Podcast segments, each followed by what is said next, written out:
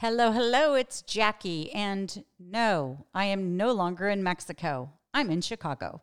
I'm attending my first class at Northern Seminary, and it's a class on women in the early church. And I got to tell you guys, I am so glad to be back in the classroom.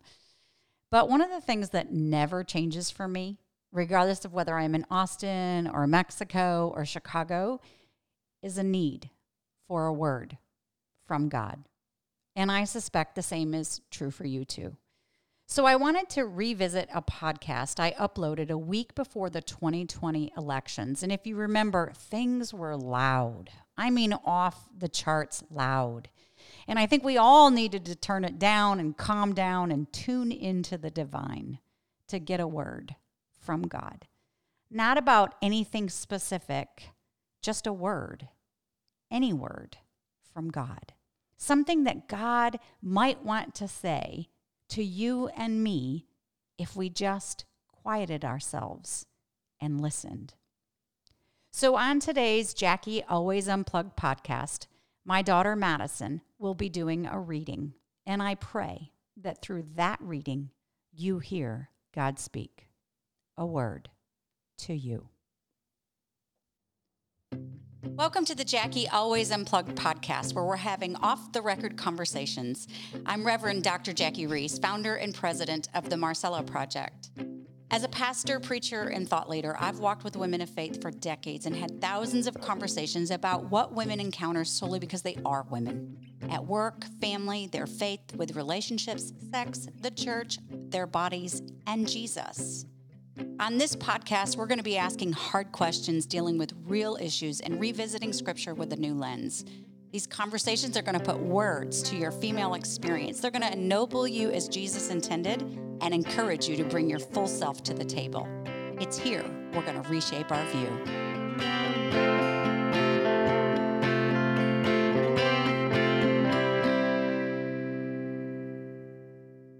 Welcome back. So you might find this weird, but people send me books to read so that they can have a conversation with me about the content of the book. They just need someone to read the book so that they can have a safe conversation and process the content. A woman in Dallas sent me Nadia Bolz Weber's book, Pastrix. She said if her church knew she was reading it, they would think she was a heretic. But there were things in that book that she resonated with, and she needed to process that. So I read the book. And then there was another female minister who sent me Barbara Brown Taylor's book, Leaving Church. And this woman was beginning to wonder if Barbara might be onto something, that her faith might actually be stronger if she actually stopped working in the church. And so she needed a really safe place to process. So I read the book. Yeah, so I read books for other people so that I can help them think through these complex spiritual issues. And I know what some of you are about to do order me a book so that we can chat about it. And I might, but I can't promise because, you know, reading books, they take a long time to do. It takes a long time, right? Anyway, my daughter, Madison, started reading this book called Speaking of Faith Why Religion Matters and How to Talk About It. And occasionally, as she was reading the book, she, share, she would share with me some thought provoking things, things that were challenging her. And when she finished reading the book, guess what she did? Yep, you got it. She asked me if I would read it so we could talk about it. And you bet I did. And while I was reading through this book, Madison would occasionally come over for dinner and I'd pull the book out and I'd read certain sections, like statements, stories that were impressing me. And I would share why, why that particular thing spoke to me. And she would pull out her phone and pull up notes that she had taken on sections of the book that she liked. And it turns out we actually highlighted a lot of the same things. Now, I know what you're thinking. You're like, well, yeah, but your mother and daughter. No, actually, that was quite interesting because we don't have the same faith journey. So here's the deal we're all a little weary. And I thought, I thought, you know what? I would love for Madison to read a section of this book that meant a lot to me. Now, you might ask, why Madison? Great question. It's very simple. She reads better than me. When she was little, she would bring home books from the library and we'd sit on the couch and she'd read to me. And I loved when she did that. I loved how she read particularly Winn Dixie. If you know the book, right? It's, it's, it, it takes place, I think, in Alabama, and she had the accents down and all. I have always loved listening to my daughter read out loud to me, and I think you will too. Jesus himself speaks throughout the text mostly in metaphor, parable, and story. In that oral culture, stories could be remembered and passed on intact. Treatises could not. But these stories were not, as they might appear on the surface to a modern eye, child's play. Parables mirror the love of ideas in the Jewish tradition that was Jesus' intellectual and spiritual world of reference. A rich, creative, and careful attention to the many meanings words can convey, the many meanings the same words can take in different lives and in the same life over the course of time. Jesus' teachings made room for and honored the differences in his listeners, the varieties of ears and hearts that would apprehend his stories. But deep down, they were more challenging than straightforward. The biblical text honestly recounts that Jesus' own hand picked disciples, clay footed and beloved like Jacob, often failed to comprehend what he was trying to teach them. These stories allowed me to live at once more patiently and more expectantly, to accept reality as both messy and mysterious. Jesus' parables, for example, often concern the kingdom of heaven, he describes this to his disciples variously, metaphorically, and to their ears cryptically. It is like yeast, he says, like a hidden treasure, like a mustard seed. In Sunday school, this was presented to me as a straightforward lesson that affirmed the American dream. Great things come of small beginnings. But as I delved into its nuance in a scholarly way, I found a recurrent allusion not merely to the smallness of the seed or the yeast, but also to its hiddenness, the intrinsic puzzle of the kingdom of heaven is the organic mystery that every farmer sees enacted in every harvest season. A minuscule, buried substance holds a wondrous power of transformation and growth within itself. And here is the conundrum for a results oriented American can do mentality. The only control the planter has is in the act of planting. This reminded me of a teaching of the monk and writer Thomas Merton that I'd puzzled over in England. Merton described the difference between pure intentions and intentions that are merely good or right. These might be the best of intentions, like my habitual longing to save the world, but pure intentions hold realism and mystery and an enlivening tension. Pure intention, as I now understood it, would sanctify what Americans might regard as thankless tasks, limited life giving work of care, as opposed to grand ambitious projects. It is an acknowledgement that sometimes in this world, the best you can do is plant the seed, attend patiently and reverently to a reality you cannot change quickly, or even in your lifetime. Be present to suffering you cannot banish. To summon the kingdom of heaven, as Jesus described it, is not to call down perfection on an imperfect world, but to bring recurring, overriding virtues of the gospel love, mercy, and redemption to moments that will probably not make headlines. I know, I know. So rich, so much there, right? Don't worry. If you want to reread it, if you want to listen to it again, you can, or you can go on over to our Facebook group page, Jackie Always Unplugged. You read, you can read it there. I'm going to post it, and and if you go over there and you read it, you might even want to post what words or phrases or concepts stood out to you. And if you think this is good stuff, well, then buy our book, dive in, and share this podcast with a friend. And if you haven't already, please subscribe. Please subscribe to Jackie Always Unplugged. I'd love for you to become a part of our tribe. So here's where God caused me to pause. There were two places in particular in this in this segment. First was when Tippett said, "The intrinsic puzzle of the kingdom of heaven is the organic mystery that every farmer sees enacted in every harvest season." A minuscule buried substance holds a wondrous power of transformation and growth within itself. Now, what Tippett is, uh, that I should probably tell you, Kristen Tippett is the author.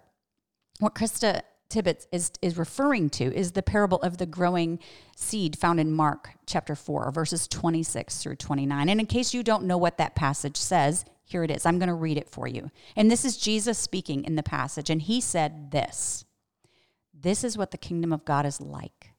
A man scatters seed on the ground, night and day, whether he sleeps or gets up. The seed sprouts and grows, though he does not know how. All by itself, the soil produces grain first the stalk, then the head, then the full kernel in the head. As soon as the grain is ripe, he puts a sickle to it because the harvest has come. And to this, Tippett observes the mystery that every farmer sees enacted in every harvest season, a minuscule buried substance holds a wondrous power of transformation and growth within itself. And when I read that, having known the parable, I had to pause.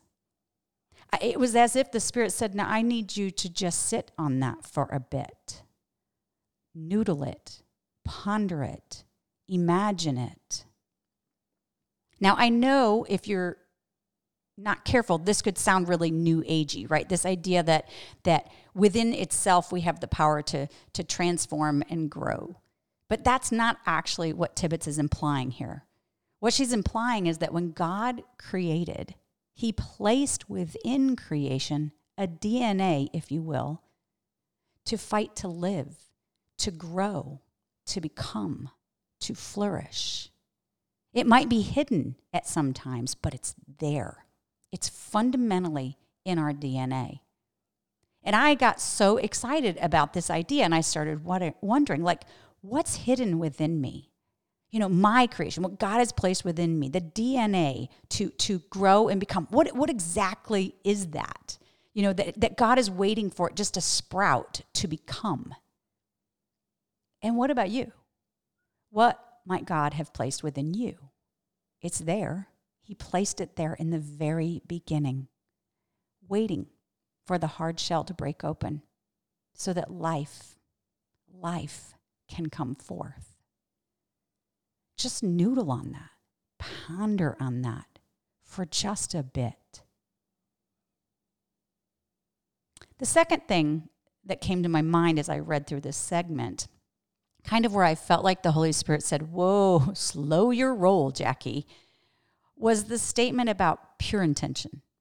Um, Tippett said it this way pure intention, as I now understand it, would sanctify what Americans might regard as thankless tasks, limited, life giving work of care, as opposed to grand, ambitious projects. It's an acknowledgement that sometimes in this world, the best you can do is plant the seed attend patiently and reverently to a reality that you cannot change quickly or even in your lifetime. Be present to suffering you cannot banish. Just breathe that in. Be present to suffering you cannot banish. To summon the kingdom of heaven, as Jesus described it, is not to call down perfection on an imperfect world, but to bring reoccurring, overriding virtues of the gospel love and mercy and redemption to moments that will probably not make headlines. And so I'm wondering in these days where we continue to live through a pandemic, through political unrest, can we at least acknowledge that perhaps we are limited? That we are limited life giving caretakers that's what we have to offer. We can't solve everything. I mean, we have sexism and racism and classism, and they are deeply rooted strongholds that have been with us since Genesis chapter 3, and they won't be changed quickly. And perhaps I won't see it change in my lifetime. That helps reorient me. It actually calms me. This is important stuff for us to ingest and digest. And what if we did like ingest and digest just that idea? That w- would we be set free from trying to save the world? And instead, might we be just be present in the suffering? Not running away from suffering, but entering into it. Think about that. Sitting with the suffering it's like it's an act of gospeling, if you will. And as we go through our lives with limited life giving care capacity, we can gospel in the world in which we live and move, right? Not, not some, uh, you know, like pie in the sky thing, but like literally in our space where we are with our people, people we come in contact to. We can offer love, I would even suggest a Hesed kind of love, like we saw Ruth offer Naomi when Naomi was in deep despair. And Ruth said, I'm sticking with you, even though it will come at a great cost. Hesed love, right? These are, these are the virtues of the gospel love, mercy, providing small redemptive moments all throughout our day. And I suspect as I move about offering these virtues of the gospel, that it's not going to go viral and it won't make the headline news. And to be honest with you, I'm a bit burned out on those things, so I'm very good with that. In the middle of it, in the middle of this pandemic, political unrest, racism, and sexism, in the middle of it, I've got some gospeling to do. And so do you. So thanks for listening. Share it with a friend. If you haven't already, subscribe. But most importantly, during this time, don't forget get a word from God. We need it. Hey, if you've enjoyed this conversation, then hop on over to themarcellaproject.com and sign up for our email or check out some of our other resources. You can also find me on the Marcella Project Facebook page or on every other platform of social media as Jackie Roese, R O E S E. Have a great day.